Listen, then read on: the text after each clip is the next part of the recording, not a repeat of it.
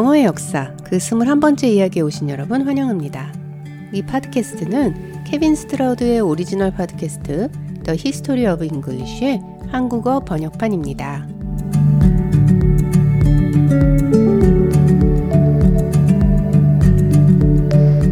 이번 시간 우리는 북유럽 스칸디나비아 지역에서 시작된 초기 Germanic 부족들에 대해 알아볼 텐데요. 이들은 인유어의 한 갈래인 Germanic 계열 언어들을 사용하던 사람들이었습니다. 이 Germanic 부족들 중 일부인 앵글로색슨족들은 400년, 500년대경 영국 섬으로 건너가 원주민이었던 켈트족이 살고 있었던 현대의 잉글랜드 지역에 자리를 잡게 되는데요. 그들의 언어였던 Old English는 1066년 French Norman의 침공 이후 Middle English로 발전하며 현대의 Modern English로 이어지게 되는 것이죠.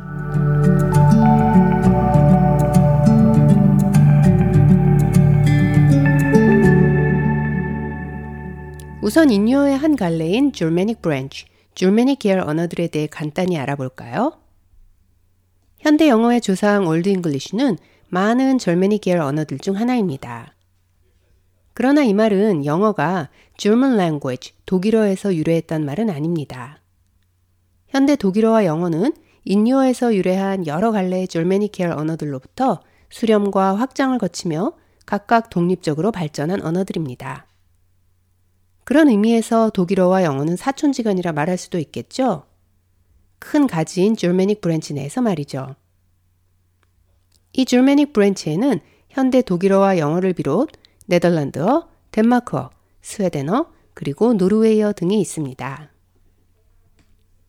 유럽 북부 스칸디나비아 반도 쪽에서 이 초기 Germanic 계열 언어들을 사용했던 사람들은 시간의 흐름에 따라 유럽 대륙의 동쪽과 남쪽으로 이주하게 되는데요. 일찍이 이 부족들은 언어학적으로 세 개의 주요 sub branch로 나뉘게 됩니다. 먼저 스칸디나비아 반도 쪽에 남아있는 북쪽의 부족들과 그들의 언어는 North Germanic Languages 라고 불리며 이는 고대 바이킹의 언어, Old Norse, 그리고 그 Old Norse에서 현대의 덴마크어, 스웨덴어, 노르웨이어, 그리고 아이슬란드어 등이 생겨나게 되죠. 남쪽으로 이주한 사람들은 다시 두 그룹으로 나뉘게 되는데요. 한 그룹은 동쪽으로 이주하여 이들의 언어는 East Germanic Languages가 되지만 이 부족들은 주변 부족들에 의해 점령 내지는 동화되는 과정에서 이들의 언어는 안타깝게도 사라지게 됩니다. 이 부족들 중 우리에게 가장 많이 알려진 부족은 거트족으로 이들은 이후 로마 제국의 멸망의 주요한 원인이 됩니다. 두 그룹 중 나머지 하나는 유럽 대륙의 남쪽과 서쪽, 현대 독일, 그리고 현대 프랑스 지역으로 이주한 사람들로 이 부족들의 언어를 West Germanic Languages라고 합니다. 그리고 바로 이 언어들 중 하나가 Old English의 시작인 것이죠. 이 West Germanic 계열 언어들은 다시 두 그룹으로 나뉩니다. 바로 High German과 Low German인데요. 여기서의 높낮이를 나타내는 high low는 높낮이와는 전혀 상관이 없고요. 독일 남부의 산악 지역을 High German이라 칭하며 북쪽의 북해와 발티해 그러니까 산악 지역을 넘어서 바다로 가면서 고도가 낮아지는 곳을 Low German이라 칭하는 것입니다. 따라서 High German은 현대 독일의 남부 지역이고 Low German은 독일 북부 지역이 되는 것이죠. 현대의 독일어, 오스트리아어가 High German에 속하는 언어들이며 Low German에는 현대 독일어의 방언들과 더치, 즉 네덜란드어, 그리고 Flemish, 벨기에어 등이 있습니다. 이제 현대의 네덜란드 그리고 북부 독일의 해안 지역에서 100년, 200년대에 쓰인 Low German 계열 언어들의 초점을 맞춰보면 이곳이 바로 Old English가 시작된 곳이죠. 이 지역에서 그 당시 우세한 부족들로는 색슨족, 앵글로족, 주트족, 그리고 프리시안족들이 있었는데요. 방금 언급한 모든 부족들은 400년대, 500년대에 잉글랜드 섬으로, 즉 영국 섬으로 이주한 부족들입니다. 그러나 오늘날 우리는 이 모든 부족들을 칭해 앵글로색슨족이라 말하죠. 주트족과 프리시안족은 이주한 숫자가 앵글로 색슨족에 비해 많지 않았기 때문입니다. 다시 시간을 앞으로 돌려 기원전 천년대로 돌아가 보면 이 시기 졸메닉 부족들에게는 글이 없었기에 그들의 언어에 대한 연구는 극히 제한적인 2차 사료들에 의존할 수밖에 없어 같은 사료임에도 여러 다른 의견들이 존재하며 그들에 대해 정확히 알 수 있는 사실도 많지 않습니다. 하지만 여러 정황들로 비추어 볼 때 초기 졸메닉 언어들은 기원전 천년경 북부 유럽, 스칸디나비아 반도에서 사용되고 있었을 것이라 추정됩니다. 당시 유럽의 상황을 간단히 살펴보면 당시 중유럽은 켈틱족들이 지배하고 있었고 기원전 천년경 졸메닉 부족들은 추운 북유럽을 떠나 남쪽으로 서서히 이동을 시작하기 시작합니다. 이들은 중유럽 켈틱 쪽의 영토를 침범하면서 여러 곳으로 퍼져나가게 되죠. 그리고 이들의 압박을 받은 켈틱 족들은 점점 남쪽으로 이동하며 로마의 국경을 침범하게 됩니다. 이러한 켈틱 족들의 국경 침략에 대응하기 위해 기원전 40년대 로마 공화정 시대의 줄리어스 시저는 현대의 프랑스 지역인 당시의 골 지역 정복에 나서게 되는 것이죠.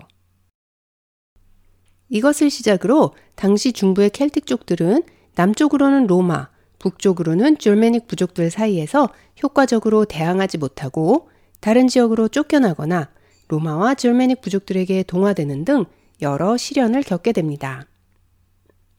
시저의 중유럽 정복은 또한 당시 중유럽에 자리 잡고 있던 켈틱족들을 로마 제국에 편입시킴과 동시에 중유럽의 또 다른 세력으로 떠오른 졸메닉 부족들과의 빈번한 전쟁 및 무역을 촉진하게 되죠.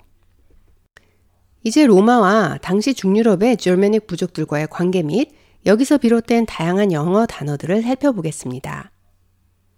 먼저 Germany, G-E-R-M-A-N-I 라는 단어인데요. 현대의 우리는 Germany 하면 자동적으로 독일과 연관시켜 생각하지만 이 Germany라는 단어는 줄리어스 시저의 중유럽 정복 당시 켈틱족들 중 한 부족의 이름이었습니다. 이는 점차 켈틱족을 총칭하는 단어로 쓰이다가 북부 줄메닉 부족들이 이 지역을 점령하게 되면서 결국 나중에는 켈틱 족과 줄메닉 부족들 간의 구별이 없어지며 이 지역 전체가 줄마니아라고 불리게 되었던 것이죠. 이후 로마는 줄메닉 부족들이 우세하던 유럽 중동부 지역을 점령하려 하였으나 졸메닉 부족들에게 패하게 되면서 로마와 졸메닉 부족들 간의 영토는 라인강을 사실상의 국경으로 굳어지게 되며 이제 로마와 졸메닉 부족들은 유럽 대륙의 두 강자로 떠오르게 됩니다.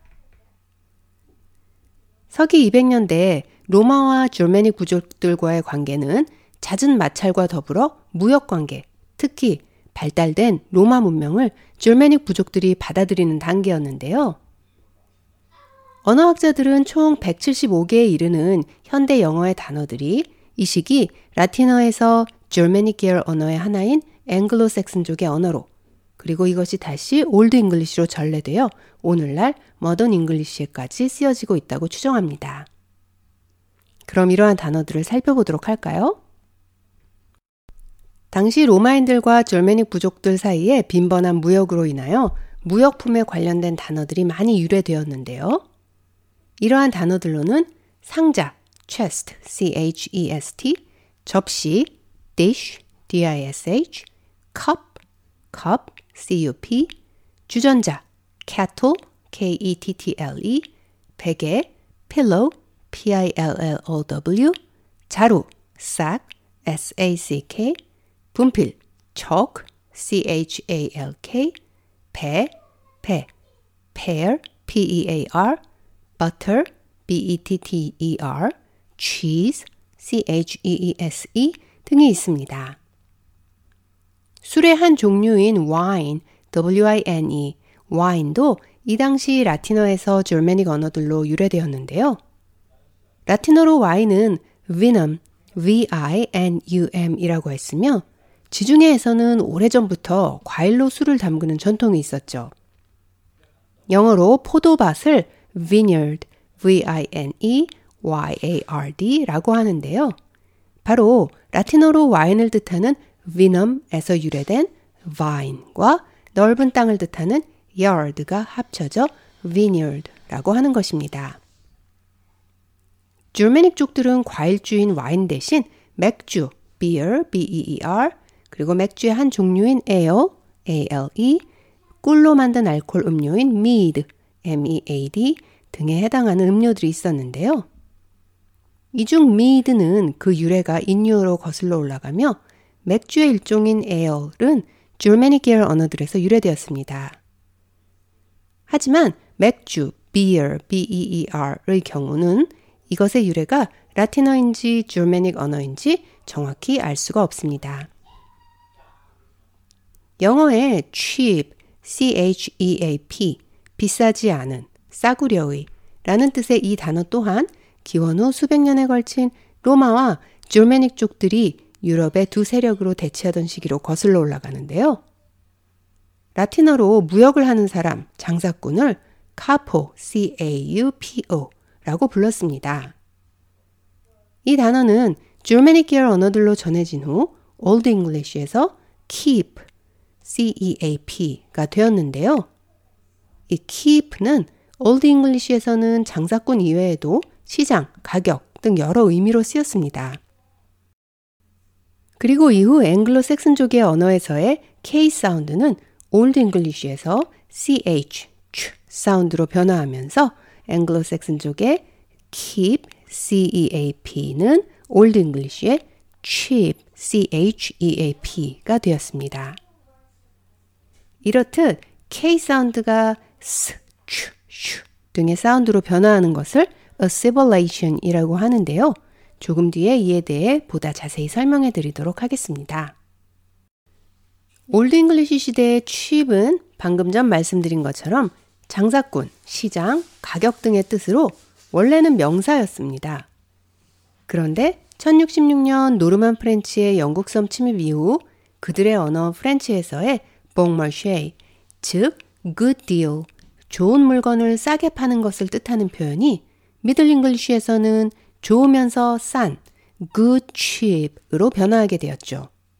그리고 이것이 현대 영어에서는 형용사 cheap으로 정착하게 되면서 비싸지 않은 싸구려의 라는 부정적인 의미의 단어로 쓰이게 된 것입니다.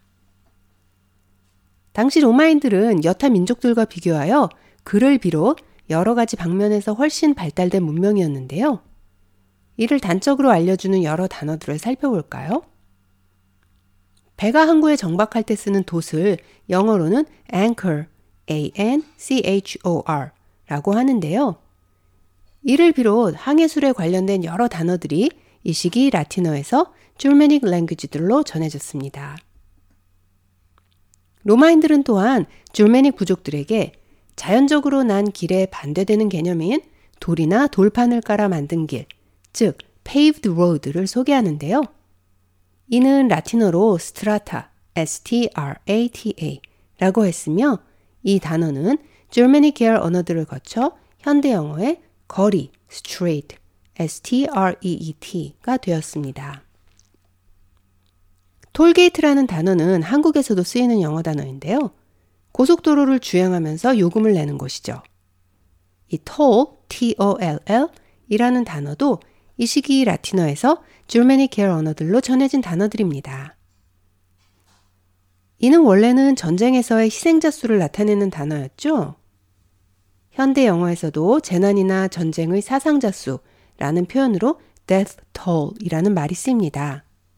그리고 나아가 어떤 것의 대가라는 의미로 통행료라는 뜻도 지니게 된 것이지요. 방금 로마인들로부터 전해진 사람이 인위적으로 만든 길, 스트라타를 만들기 위해서는 정확한 측량과 측정이 필수였는데요. 이렇듯 정확한 거리와 무게를 재는 것에 관련된 라틴어들이 졸메니 계열 언어들로 전해졌습니다. 우선 라틴어로 숫자 천, thousand를 나타내는 mille, m-i-l-l-e가 있는데요. 이는 성인의 한 걸음, 즉 양발을 한 번씩 사용해서 걷는 것을 한 걸음으로 이를 천 번 걸음으로 했을 때의 거리였죠. 이를 대략적인 거리로 환산하면 1.6km가 되며 영어의 mile, m-i-l-e 이 단어가 바로 라틴어 mille, 천 걸음의 거리에서 유래되었으며 1마일이 대략 1.6km인 이유입니다. 그럼 현대 영어의 숫자 천, thousand, t-h-o-u-s-a-n-d는 어떻게 생겨난 것일까요? 라틴어 밀레가 졸메닉 랭귀지들로 들어올 당시 졸메닉 부족들에게는 그에 대응하는 단어가 없었는데요. 대신 그들의 언어에는 tusundi, t-h-u-s-u-n-d-i 라는 단어가 있었으며 이는 정확히 천 개를 나타내는 것이 아니라 단순히 많은 개수를 뜻하는 것이었습니다. 이후 줄메닉 부족들은 자신들의 단어 tusundi를 라틴어 밀레 대신 사용하기 시작했죠. 그리고 이 tusundi가 현대 영어의 thousand가 된 것입니다. 로마인들의 건축 관련 용어로 이 당시 우리에게 전해진 단어로는 tile과 table이 있는데요. 먼저 우리가 화장실이나 수도에 바르는 네모난 모양의 구운 도자기를 타일이라고 하죠. 이는 원래 라틴어에서는 지붕을 덮는 기술을 의미했습니다. table, t-a-b-l-e, 테이블은 라틴어 tabula, t-a-b-u-l-a에서 온 말이며 이 tabula는 나무 판을 의미하는 단어였죠. 로마인들은 글을 쓰기 위해 얇은 나무판에 왁스를 발라서 사용하기도 하였는데요. 이 또한 타빌라라고 불리었으며 이로부터 영어 단어 tablet이 왔습니다. 즉 우리가 태블릿 PC라고 할 때의 태블릿은 라틴어에서 유래된 단어로 얇은 판이라는 뜻인 것이죠. 로마인들은 이 시기 졸메닉 부족들에게 곡식을 밀가루로 가는 제분 기술도 전해주었는데요.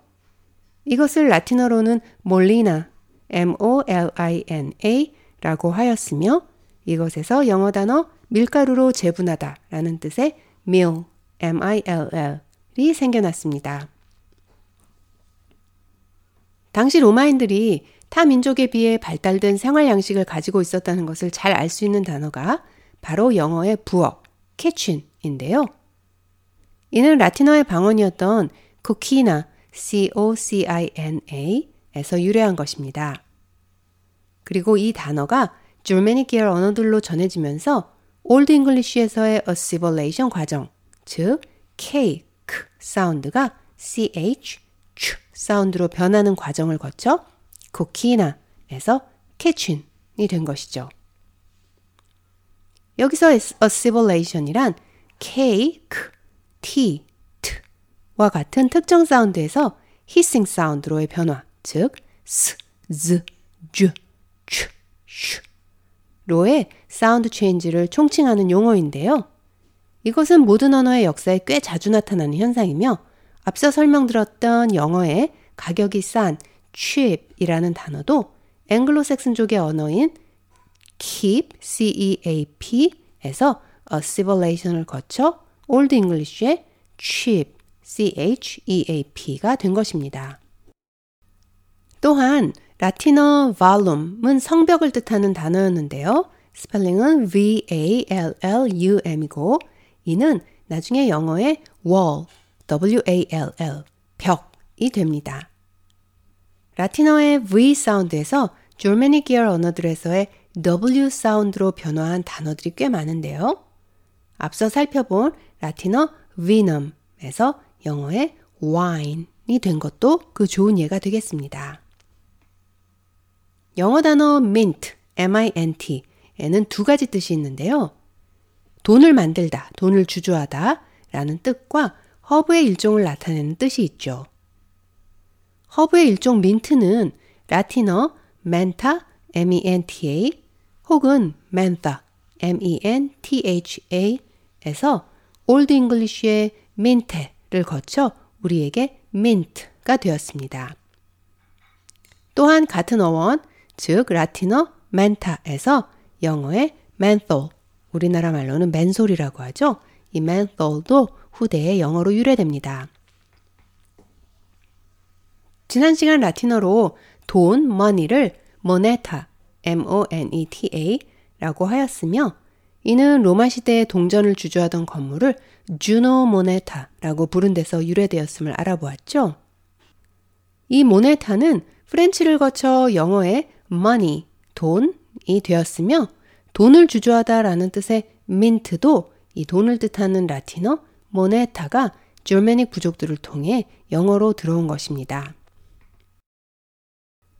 정리하자면 Old English 시대 라틴어 돈을 뜻하는 moneta에서 유래한 돈을 주조하다라는 뜻의 mint, m-i-n-t와 허브의 일종 민트는 m-i-n-t-e로 스펠링도 달랐고 뜻도 달랐지만 점차 m-i-n-t, mint로 스펠링이 같아졌습니다.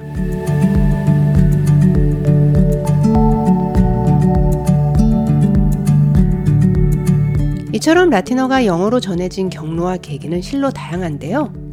많은 라틴어 단어들이 프렌치를 통해 들어왔지만 이번 이야기에서 알아본 것처럼 초기 절메닉 부족들을 통해 그리고 앵글로색슨족들의 언어들 및 여러 다양한 경로를 통해 현대 영어로 전해진 것입니다.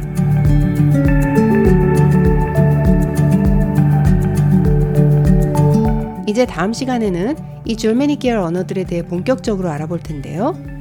이는 영어의 직접적인 조상어이기에 여러 단어 및 그 문법 또한 우리에게 친숙한 면이 많이 있습니다. 다음 시간 이러한 것들에 대해 자세히 알아보도록 하죠. 지금까지 청취해주신 여러분 감사합니다. 다음 시간까지 안녕히 계세요.